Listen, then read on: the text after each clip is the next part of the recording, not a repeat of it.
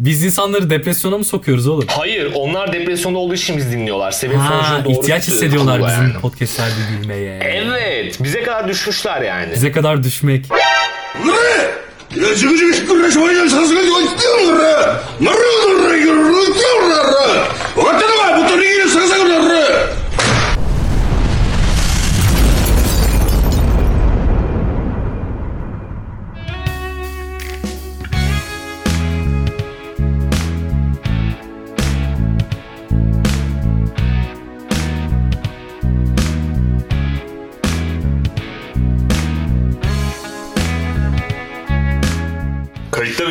Bence kayıttayız. Ama sen başlattın mı kaydı? Gün, ay, de. Merhaba, merhaba, merhaba, merhaba. De- Okey. Dembo bol mu? Ya işte Yayında mı izleyince aklına ilk ne geliyor? eee, köpeklerin sevişmesi şeyde Maçka Parkı'nda. Abi artık abazalığı bırakır mısın ya burada konuyu entelektüel bir seviyeye getirmeye çalışıyorum. İşte biraz siyaset, birazcık böyle hmm, nasıl desem böyle muczip, muzip, muzip, muczip değil, muzip. Birazcık muzip, biraz, birazcık konuşabildiğimiz zaman yapalım mı bu kaydı? Bence de öyle yapalım. Şimdilik bir kayda bir ara Tamam, verelim. Es haftaya. Hadi Haydi görüşürüz. Görüşürüz. Bay bay. Bay bay.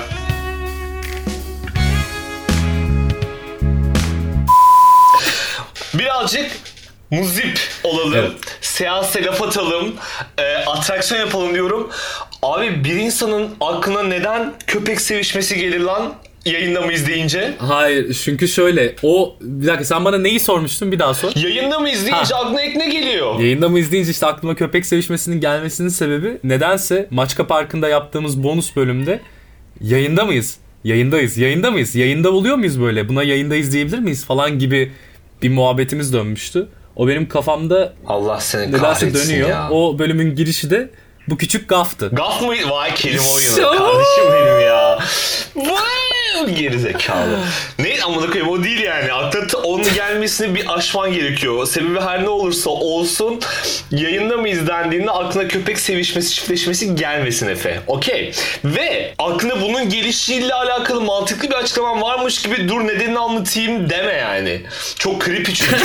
ben bozmam ama boş boş duvara baktım. Gerçekten bununla alakalı bir şey anlatacak ve bunu meşru bir zemine oturtmaya çalışacak lan adam dedi. Köpek sevişmesi aklına gelmesin. Normal karşılığı bununla alakalı bir gerekçesi sebebi var kendince Allah kahretsin. Ama sonuçta açıklamayı yapabildim düşündüğün zaman.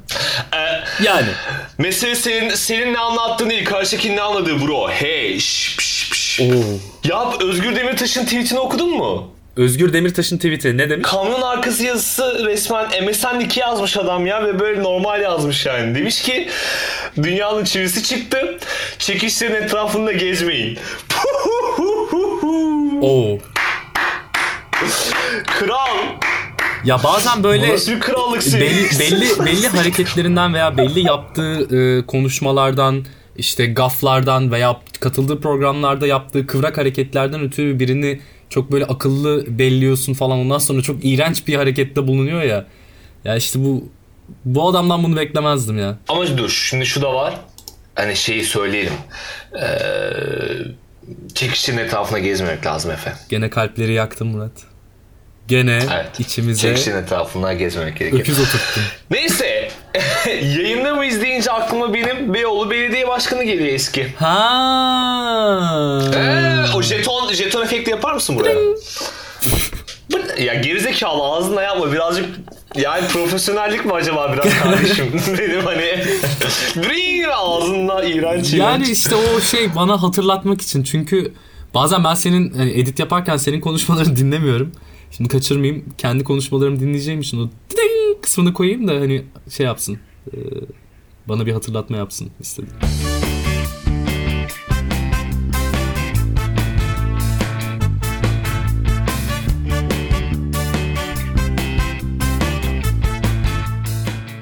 Sana depresyon testi yapayım mı? Deniz Göktaş'ın depresyon testini yapacağım sana. Aa hadi yap. Hadi yap. Eğer Ali Babacan'ın yeni kuracağı parti hayatının son döneminde seni en çok heyecanlandıran olaysa depresyondasın.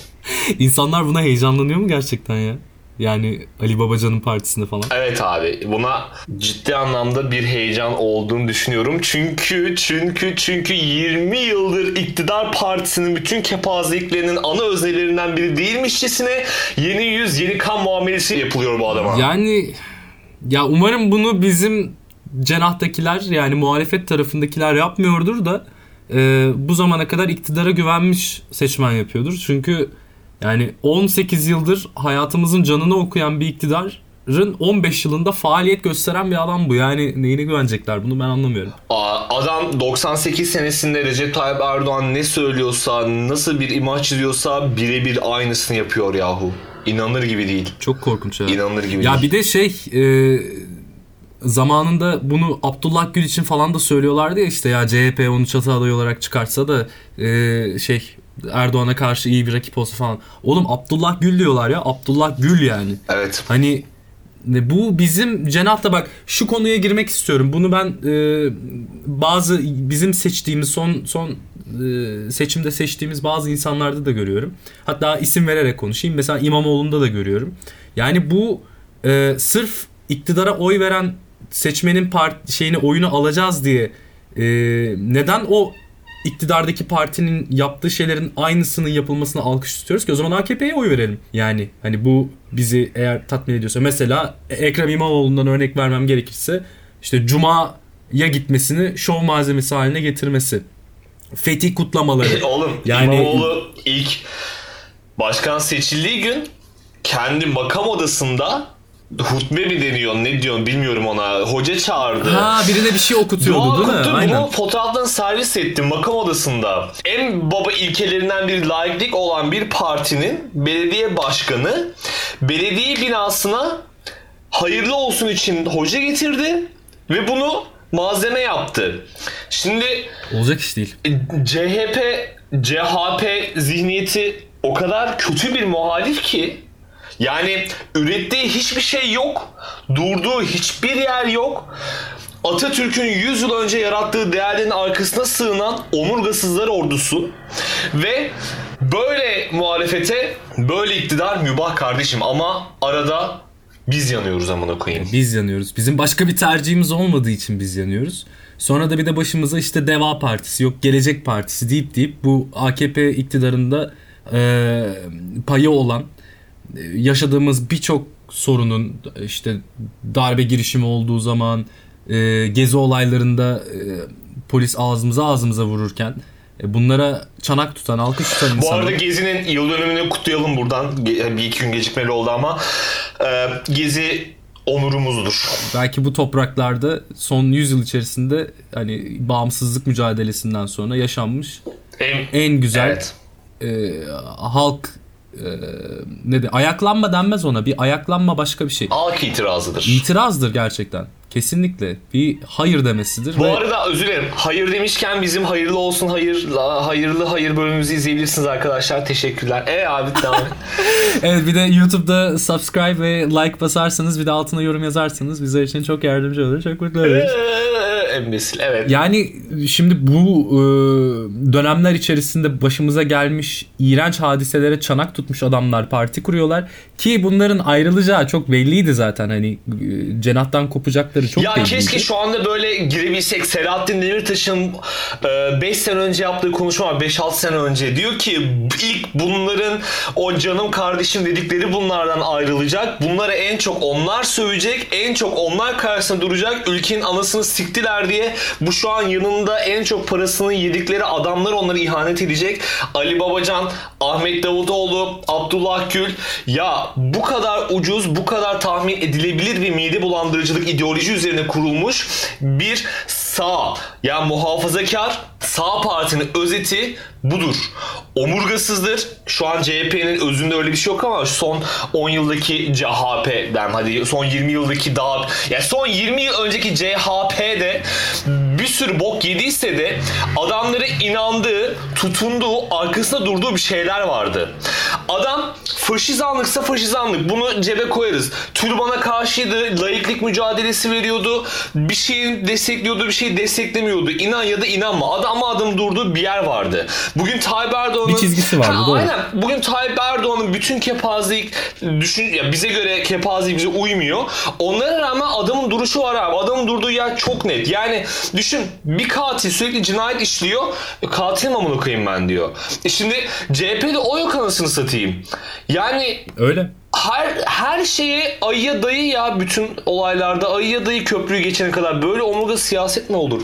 Neyse siyasi siklet ya. Valla ben sana bir şey diyeyim mi? Bu e, oyların azalması sebebiyle şimdi belli başlı kategoriler döndürmeye çalışıyorlar ya işte sistemin değişmesi lazım işte cumhurbaşkanlığı sisteminin reforme edilmesi lazım falan ki yani kendi getirdikleri sistemi reforme etmeye çalışıyorlar aklı olanın e, bunu yememesi lazım ama ben mesela bugüne kadar işte oy verme yaşım geldiğinden beri mecburen yani mecburen Geçen sene. ee, mecburen CHP'ye oy verdim her zaman. Mecbur olduğum için, başka tercihim olmadığı için, e, başka bir seçeneğimin işe yaramayacağını düşündüğüm için.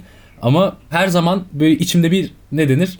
E, bir şüphe vardı. Acaba bu adamlar gene bir geri zekalılık yapıp bu iktidarın kendi iktidarını sürdürmesi için e, destek olacaklar mı? Hani gö- göz göre göre olmasa bile alttan alttan aptal ayağına yatıp destek olacaklar mı diye. Şimdi bu milletvekili transferi mevzusu işte e, sistemin reforme edilmesi gerekliliği bilmem ne falan.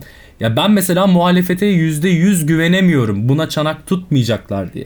Buna izin vermeyecekler diye. Güvenemiyorum. Shameless'ta bir, Shameless'ta bir sahne var. Frank baş karakteri adı galiba.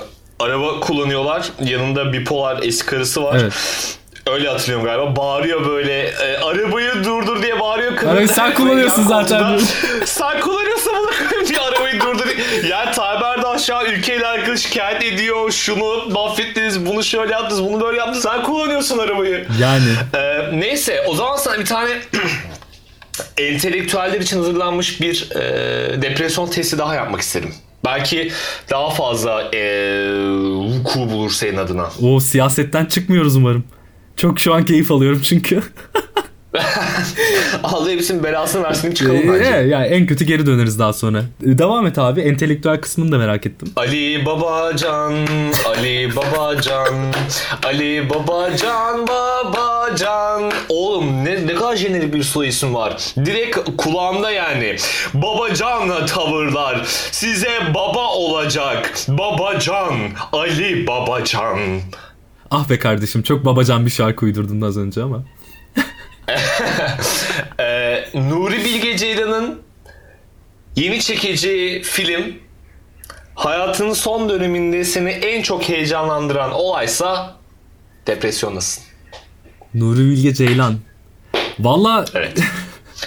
yani Ya okey şöyle yapalım. Evet. Nuri Bilge Ceylan, Zeki Demirkubuz ikilisinden birini yapacağı yeni film. Hayatının son döneminde seni böyle en çok heyecanlandıran olaysa depresyondasın demektir.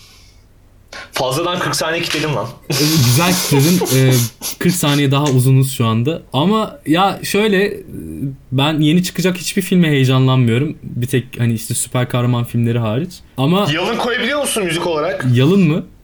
Telif mi? Telif ya. Muhakkak telif girer. Okey. Türkler Türk sanatçılar Okey. daha şey pis bu konuda. Heyecanını kaybetmişsin. Yok inancını... ka- Okey. Ha bunu koyabilirim mesela. Allah da belanı versin. Ve ya bak sikeceğim seni ha. Ee, kavga ettiler. Şimdi e, Nuri Bilge Ceylan'ın ben tek bir filmini seyrettim. Kış Uykusu'nu. Onu da ya baya böyle sinemada 3 defa falan seyrettim. Çok beğendiğim için. Ama Üçüncüde mi anladın abi? Üçüncü, üç, iki, ilk iki de anlayamadım anladın. yok, Peki aslında o, şu an okey. Şu an okey misin yoksa bir, bir kere daha ben bir bunu bir izleyeyim bir iki sahne var böyle kafama takılan dediğin durum ya var aslında mı? şöyle şimdi benim işte küçük beynim onu çok minik beynim şey yapamadığı için e, algılayamadığı için hani bütün 3 deneme boyunca o üçüncüden sonra bir daha gidecektim. Yani param vardı tekrar izlemeye de sonra ben pes ettim. Hani olmuyorsa olmuyor zorlamanın bir manası yok dedim. Evet. Güzel. Ee, Başka filmlere bak sen Hollywood falan. Hani yapamadığın soruyu başa dönüp sonra bakarsın gibi düşün. Cumali Ceber çıkmıştı galiba aynı anda ya da Çok iyi, ona gittim. çok işte iyi. Interstellar'a gidip onu anlamaya çalışıp üzerinde hani böyle işte aa Christopher Nolan acaba burada ne anlatmaya çalışıyordu falan diyerek böyle entel kastım biraz falan. İyiydi yani. Şeyin ona bullshit demesinin hakkında ne düşünüyorsun? Celal Şengör'ün filmle alakalı.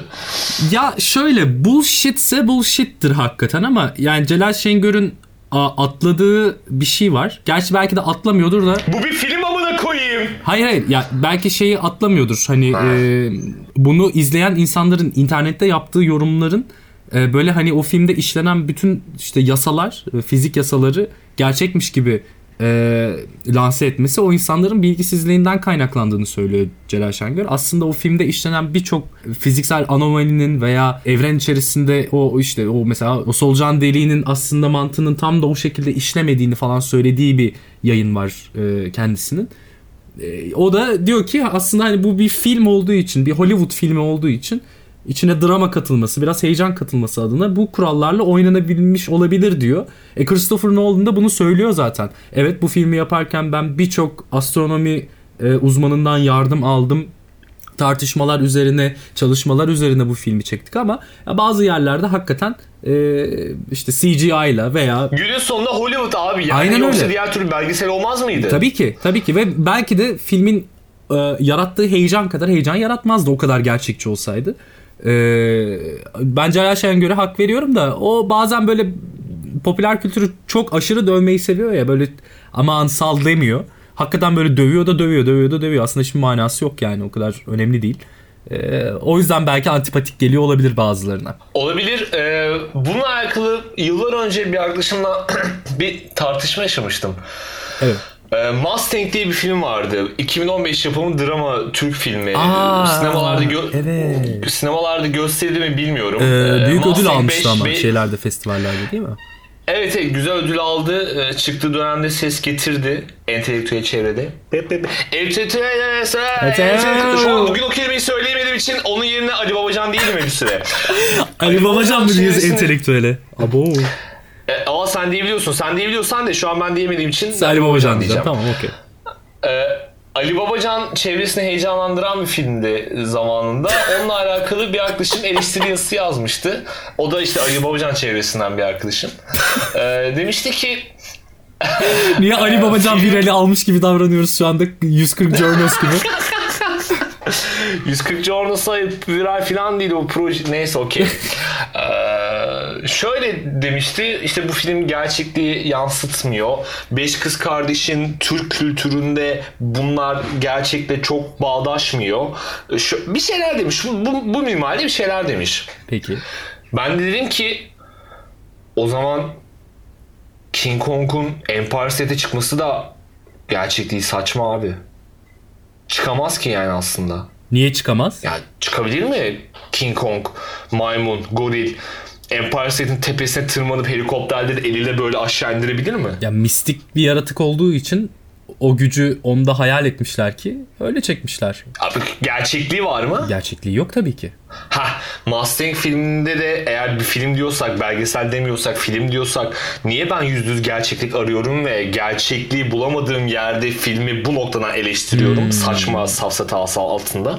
Çok mantıklı bir şey söyledin. Yani kurgu itibariyle yapılmış bir film belki gerçek bazı e, toplumsal sorunlara parmak basmaya çalışsa bile kurgu olduğu için neden bu kadar gerçekçi düşünmek zorundayız ki? İyi savunuyorsun öyle mi? Abi sinema gerçeklikle yönetmenin hayal gücünün harma, harmanlanmasıdır. Hmm. Çok güzel dedin. Çok güzel dedin. Teşekkürler.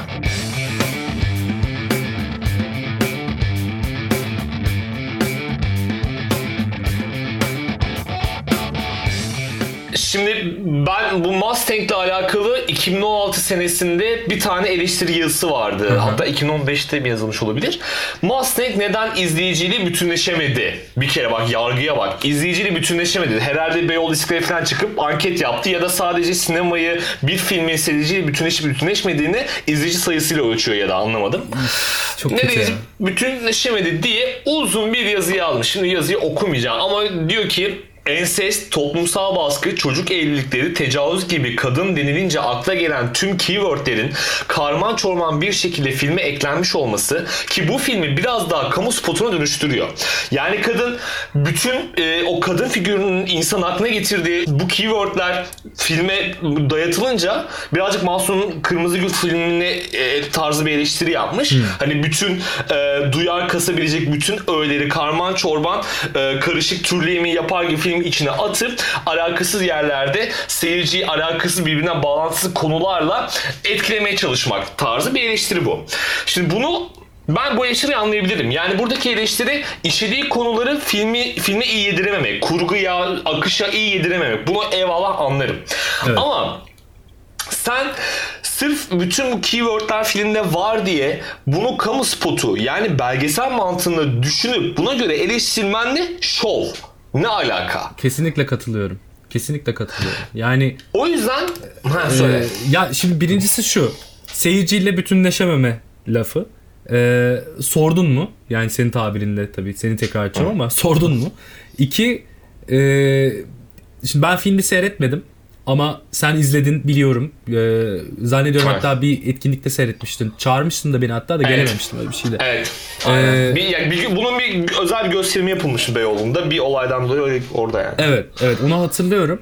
Ee, sen senin mesela bir izleyen olarak bi- bizi burada dinleyen insanlar da bizim lafımıza güveniyordur yani. Sen bunu izleyen biri olarak mesela bu adamın söylediği şeye katılıyor musun? Hayır. Bitmiştir o zaman. Ha ben adama zaten şöyle bir cevap verdim. Güzel yazı adam hani kendince sinema, sinematografik olarak güzel yazmış kendince. Bir, e, bir girişi sonucu filan var içerikten bağımsız. Güzel yazı katıldığım noktalar var fakat kapsamlı ve tutarlı bir film eleştirisi için uğraşmak filmde daha geniş çerçevede yorumlanması gereken sosyal problemleri ki bu tırnak içinde kadın mücadelesi e, bu gereken sosyal problemleri kadın mücadelesi şeklinde yazıp etiketçilik yapmaktan evladır. Diğer bir yandan eğer bu film Türkiye gerçeğini yansıtıyor ya da gerçek bir hikayeden alınmıştır gibi bir iddia yok ise Türkiye'de bu böyle değil, o yok, bu saçmalamış eleştirisini de çok makul bulamıyorum. King Kong filminden sonra da e, Empire State'de bugüne kadar maymun mu çıkmış canım saçmalık yani şeklinde yapılacak bir yorumu da bundan ayırmıyorum. Aslında konunun özeti benim için budur. Çok güzel demişsin, doğru demişsin. Adam zaten saçmalamış. E buraya biz nereden geldik? Buraya Nuri Bilge Ceylan filmlerine yapılan veya Interstellar'a yapılan e, mesnetsiz demeyeyim ama saçma eleştiriler. Evet eleştiri kültürüyle alakalı şunu soracağım. Birini bir işi eleştirmek için o işi ondan daha iyi yapmanın beklenmesi okey mi sana? Ya şimdi eleştiri kültürü ya bu sorunu çok basit cevaplayamam. Ee, çünkü ben bizim memlekette özellikle yani yurt dışını bilmem Ee, ama bizim memleketteki eleştiri kültürünün üslupsuzluktan ötürü biraz kötü bir kültür olduğunu e, tespit ediyorum diyeyim öyle görüyorum yani. Bizde bir üslup problemi var. Bizde karşındaki insana bir saygı göstermeme, e, saygı çerçevesinde konuşamama e, özürlülüğü var. E, daha konuşma özürlülüğü demek lazım daha doğru olur. Yani biz e, Evet. insanlarla şey yapamıyoruz. Hani o insanların yaptığı işi, o emeği aşağılamadan, o kişinin verdiği emeği, kalbinden kopardığı bir sanat eserini sen onu eser olarak görmeyebilirsin ama bunun böyle bir gerçeklikte olduğunu kavrayamıyoruz. Kavrayamadığımız kadar da karşımızdaki insana bunun saygısını gösteremiyoruz. Bu insan sanatçı. Buna saygı göstermek mecburiyetindesin yani. Bir şey üretmiş. Sen yap sen bunu yapmış da olabilirsin, yapmamış da olabilirsin. Dünyanın en başarılı sanatçısı diyelim, müzik sanatçısı diyelim. Ee, gelip de dünyanın en başarısız müzik sanatçısını e, saygısız bir şekilde eleştirmemeli, eleştirememeli. Yani başarı bunda bir kıstas olamamalı. Hiçbir şey başarmamak da bir kıstas olmamalı. Ee, öncelikle üslubumuzu ve e, saygısızlığımızı bir düzeltmemiz lazım. Ha, soruna gelirsek de yani hani bu eleştirileri yapabilmek için o işten anlamak gerekiyor mu? Ee, bence her ikisi de geçerli. Yani anlamamak da geçerli, anlamak da geçerli. Anlıyorsan bir artısı vardır eleştirinin. Karşındaki insana e, o eleştirinin yolunu ve o eleştiriyi benimseme ihtimalini daha yüksek tutarsın. Ama o işten hiç anlamıyorsan da eleştiriyorsan o, o, o zaman söylediklerine biraz daha dikkat etmelisin bence.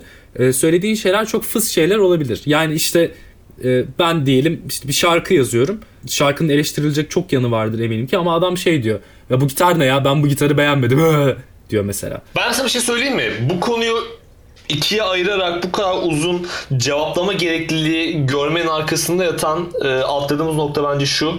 E, biz görüş bildirmekle eleştiriyi karıştırıyor olabilir miyiz? Mümkün, mümkün. Ama ben gene o, o, o konuda da derim ki ya önce üslup ve saygı. O her zaman canım o yani ikili ilişkilerde her yerde önce usluk tabii ki. Birine gidip yani dünyanın en iyi gitaristi dediğin gibi yani başka birine götü hoş bok gibi çalıyorsun dese bu okey değil tabii ki o daha iyi çalıyor diye. Tabii. Bunun tam tersine geçerli ama biri daha kötü daha az başarılı ya bir şey başaramamış diye. İşte bak burada eleştiri nedir? Gerçekten şu an eleştirinin bir tanımını okuyacağım sana. Evet. Bak eleştiri bir kişi eser ya da konu konuyu doğru ve yanlışlarını göstererek anlatmak amacıyla yazılan kısa metinlerdir. Yani doğru ve yanlışı göstermen gerekiyor. Biz bir kişinin bir sanat eserini, kişiyi, konuyu beğenmemesini eleştiri olarak görüyoruz. Ben bunu beğenmedim. Bence bu bok gibi olmuş. Müzisyen değilim. Hayatımda elime hiç müzik aleti almadım. Senin yaptığın müziği beğenmiyorum. Tırt. Bu görüş bildirmek midir? Eleştiri midir? Eleştiri bu kadar basit bir şey midir? Ya bu bana biraz hakaret gibi geliyor ama. Yani hakaret etmeye çalışan bir insanın söylemi gibi geliyor. Ya senin yaptığın iş bok gibi demek.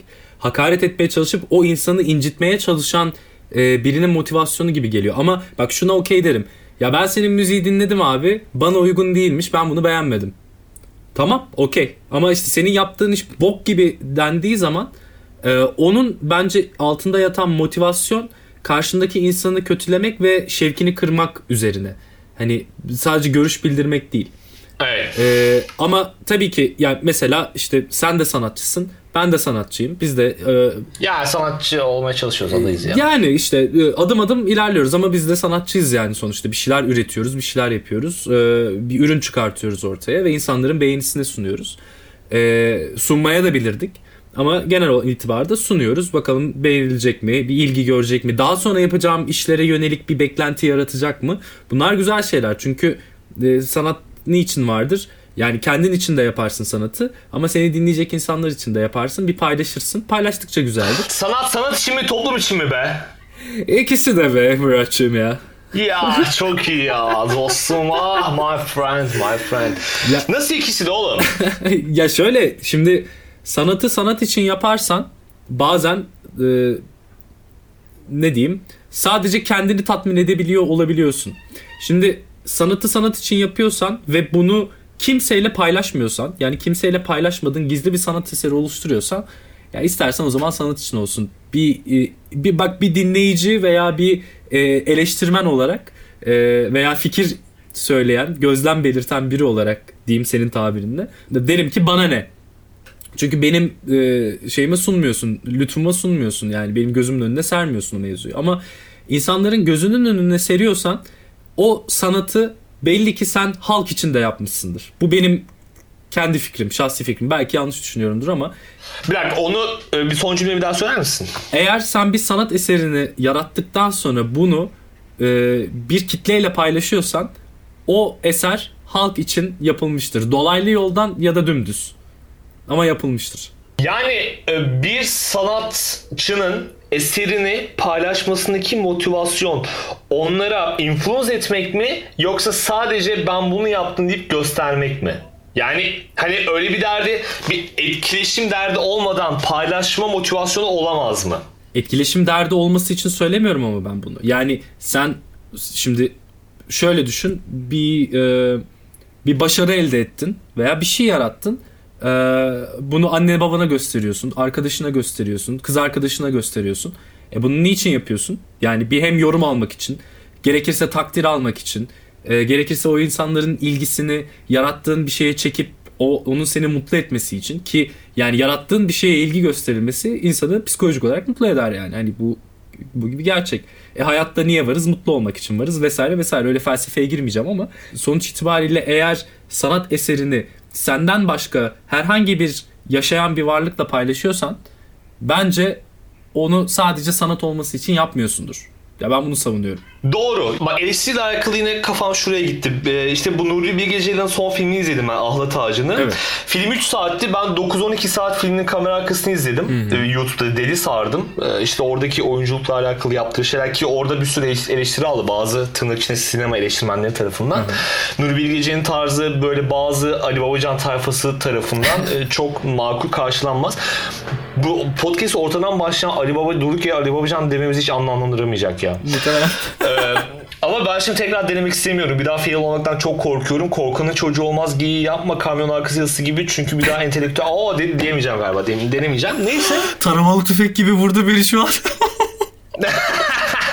Yani e, işte kamera arkasını izliyorum ve daha sonra eleştirilerine sardım. YouTube'da Ahlat Ağacı film eleştirisi. Ya çok cüretkar ya. Ben YouTube'a bir video yükleyeceğim de başına Ahlat Ağacı film eleştirisi yazacağım. Bilmiyorum benim götüm yemiyor abi. Yani e, çok e, şey geliyor bana. Cüretkar geliyor ya.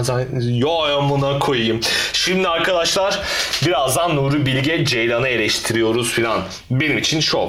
Ama çoluk çocuk Sinema ben bu arada herkesin eğer adı eleştirirse demin o yüzden söyledim. Görüş bildirmekle eleştiri farklı şeyler. Eleştiri bu kadar ucuz ve kolay ve hoyrat değildir.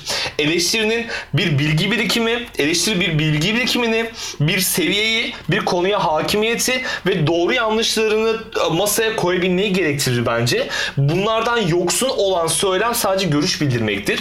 Ee, Şimdi ben bu eleştiri adı altındaki bazı videoları izliyorum abi. Geçen hatta bir tanesi e, ne izledim. E, izlemeye kalktım bir tanesini daha. Birkaçı fena değildi. Şimdi filmin karakteri Sinan'dı galiba. Sinan karakteri. Film Sinan'la başlıyor. Sinan bir tane deniz kıyısında sahilli bir kafede çay içiyor. Evet. Ee, zaten Sinan'ın o an filmin ilerleyen dakikalarında anladığımız üzere Sinan çok karışık bir dönem içerisinden geçiyor. Kararsızlıkları var, çelişkileri var vesaire. Film Sinan Sinan'ın çay bahçesinde deniz dalga seslerinin olduğu sahilli çay bahçesinde çayını içerken ki e, part da geliyor. Ve işte orayla alakalı bu film eleştiren arkadaşımız şöyle bir cümle kurmuş. Arkadaki dalga sesleri Sinan'ın dalgalı ruh haline de simgeliyor olabilir. Aa ne kadar derinsin. Ya bu nedir ya? Bu işte bu özellikle film eleştirilerinde bu çok var. Ya yönetmen okusa bir birkaç okusa böyle eleştirilerini şöyle yapar yani Oğlum güzel yapmışım lan bence okey güzel yani filan haberi o an olur yani anladın mı? Peki bundan yönetmenin haberi var mı amına koyayım? İşte burada da şu devreye giriyor. Sanat yaratıcının verdiği midir senin aldığın mıdır? Yani sanat sanat için mi sanat toplum için mi? Sanatın toplum için olup olmama düzeneğinin belirlenmesi sanatçı tarafından mı yapılır? Yoksa eğer bir son kullanıcı yani biz ondan sanatçının inisiyatifi dışında bir şeyler alıyorsak bu o sanat eserini toplum içindir kavramın dahiline sokar mı? Ya bu kadar siyah beyaz olduğunu düşünmüyorum bu kavramların. Ee, biraz hissi ve e, kişisel yaklaşmamız gerektiğini düşünüyorum ben. Şimdi bu oğlan e, bu şey mi eleştiri yapan erkek mi Hadi kız mı? deli oğlan, hadi belime dolan, hele bir öp bakalım, kızı dudağından. Ay, ay, hadi. ay. Okey. Abi erkek, bu arkadaşımız bir erkek. Ha, ben de özüyle şöyle bir yorum yaptım. Arkadaki dalga sesi Sinan dalgalı ruh haline de simgeliyor olabilir cümlesinden sonra kapattım. Eminim ilerleyen dakikalarda daha da çok boş yapmışsınızdır dedim. Ee, bana sonra bir, bana sonra bir cevap vermiş. Bu aynen yorumu yapan cevap vermiş bana. Ee, videodaki çocuk iyi yapmışsın deyip gülmüş böyle. Ee, gülüp e, el işareti yapmış okey anlamında. Altına biri de bir şey yazmış. Devam etseydin yorum ve aşırı yorum kitabından bahsetmişlerdi. Burada bana laf sokuyor. Hani birazcık yorum yapmayı öğren demiş herhalde bana. Çünkü yorum ve aşırı yorum kitabıyla alakalı bir bilgim fikrim yok. Ama bu yorum yapmak için bir kitabın yoksunluğuna muhtaç değilim. Teşekkürler. Evet abi şey diyordum. Ya e, şöyle insanları çok cüretkar olduklarını söyleme e, yetkisini ben mesela çoğu zaman kendimde bulmuyorum. E, Hayatta şöyle bir gaye edindim. Ha tamam sen öyle diyorsan doğrudur abi. Aynen abi aynen. Ha ha doğru doğru falan. Ama bu ama şöyle sen ilk benim gibi düşünüyor musun sonra sadece vazgeçmişsin. Saldım evet bıktım çünkü. Aynen iyi ya salmanın inanılmaz hafifliği yani. bu. Tabii tabii. Yani çünkü o insanlarla e, o muhabbete Dayanılmaz pardon. Dayanılmaz Ha, hafifliği. dayanılmaz hafif. Evet. Ya çünkü o insanlarla o muhabbete girip yanlışlarını düzeltmeye çalıştığın zaman gerçekten eline hiçbir şey geçmediğini ben öğrendim. Acı bir şekilde birçok zaman. Ee, ve zaman kaybı olduğunu öğrendim ama ya genel olarak şunu söyleyeceğim. Şimdi senin bahsettiğin gibi çok böyle siyah beyaz çizgileri olduğunu düşünmüyorum bu mevzunun. Biraz kişisel olduğunu düşünüyorum. Yani şimdi bu çocuk bu filmden böyle bir ilham almış ve filmi bu şekilde eleştirmiş. Bunu ben film eleştirmeniyim böyle düşünüyorum. Edasıyla sunmasının sebebi prim kasmak olduğu için yani birçok zaten sosyal medyada eleştiri adı altında hakaret yağdıran insanların da yaptığı üzere e, prim kasmak olduğu için zaten ciddiye alınması bir durum değil. Ama mesela bu aynı çocuk şöyle bir üslupla söyleseydi bunu. Ya e, arkadaşlar ben Ahlat Avcı filmini seyrettim. Ya çok beğendim. Çok güzel bir film. Ve düşündüm ya o sahnede bana şöyle bir ilham yarattı bu. Hani acaba arkadaki dalga sesleri e, Sinan'ın dalgalı duygu durumunu sembolize ediyor olabilir mi acaba? Bu bana bunu çağrıştırdı. Merak ediyorum siz ne düşünüyorsunuz falan dese. Sen bu kadar Evet. irite olur muydun? Ha- hayır asla olmazdım. Asla İşte. olmazdım çünkü ben şey noktasında okeyim. Ha- e, bir sanat eserinden herkesin bir alacağı vardır. Kesinlikle. Kesinlikle. Yani e, benim en sevdiğim şarkı işte son öküz gibi dinlediğim birkaç şarkı işte Kurtlu Kuyu şarkısı, Yağmur Güncesi. Bunlar da benim bulduğum ve hissettiğim şeyler başka kaç kişi bilmem kimse de olmayabilir yani. Kesinlikle Bu olmayabilir. Mesela bu hissettiğim şeyleri o şarkıdan, o eserden aldığım şeylerden eser sahibinin haberi var mı? Eser sahibinin bu amacı var mıydı? Kesinlikle Hayır. yoktu. Kesinlikle yoktu. Yani özür dilerim şu, şunu söyleyeceğim en son. Eser paylaşıldıktan sonra eser artık sahibinin değildir diyebilir miyiz? Ben bu konuya biraz katılmaya başladım. Eskiden pek katılmıyordum ama artık katılmaya başladım. Hakikaten çünkü gene o işte yaptığın, yarattığın eseri insanlarla paylaşma, halkla paylaşma veya sadece çevrenle paylaşma eyleminde bulunuyorsan artık o senin elinden çıkmış oluyor. Çünkü yani kimse çıkıp da e, dinleyen herkese teker teker bu arada bak benim şarkımı dinliyorsun ama ben bu şarkıda şunu anlattım ha. Bak bunu hissedeceksin. Aşk acısı anlattım. Aşk acısı hissedeceksin. İşte e, ne denir? Kaybolmuşluk hissini anlattım. Sen de öyle hissedeceksin. Başka bir yere çekme ha sakın. Öyle bir şey yok. Evet. Falan diyecek hali yok yani. Aynen. Ama şey sana eserin yanında bir tane kitapçık kullanma kılavuzu. Burada bu anlatılmıştır. Başka bir şey eğer anlarsanız Bu hapis şeyi- cezası vardır. Geçen konuştuğumuz gibi yanlarında anladınız değil mi orayı? Orayı anladınız değil mi? Heh, heh. Yani işte bu yapılamayacağı için e, tahmin ediyorum ki evet sanatçının da umurunda değildir. Ya ben de işte artık şarkılarını yayınlamış biri olarak biri gelip bana senin şarkın bende şunu şunu hissettirdi dese "Aa, ne güzel olmuş derim yani. Yani benle aynı şeyi hissettirdiyse ne hala ama e, hissettirmediyse başka bir şey çağrıştırdıysa aslında ne kadar güzel bir şey. Yani sen ortaya bir şey atıyorsun işte deli kuyuya taş atmış e, hikayesi hesabı. Başka insanlar o taşı çıkarmak için neler neler düşünüyorlar. Aslında ne kadar güzel bir ortam. Yani bu e, Evet. üslup da bence bununla bağlantılı. İşte ya bir film eleştirisi olur, e, ne diyeyim, e, contemporary e, sanat eleştirisi olur, e, çağdaş sanat eleştirisi olur, Rönesans tabloları eleştirisi olur, tiyatro eleştirisi olur, sinema eleştirisi olur, müzik eleştirisi olur. Fazla sayı bile kalkıp eleştirebilmelisin bence birçok konuda yaptığın müzikle alakalı olarak. Ama e, bunun yaparken işte üslup çok önemli. tamam bence konuyu ne şekilde anlattık ya. Değil mi? Ama bu üslubun Evet. değişmesi gerektiğini ben çok düşünüyorum da o yüzden bir yaram var bunda. Ee, üslup değişse Evet. çok mutlu olacağız çünkü ama olamıyoruz. Yürümüyor işler. Evet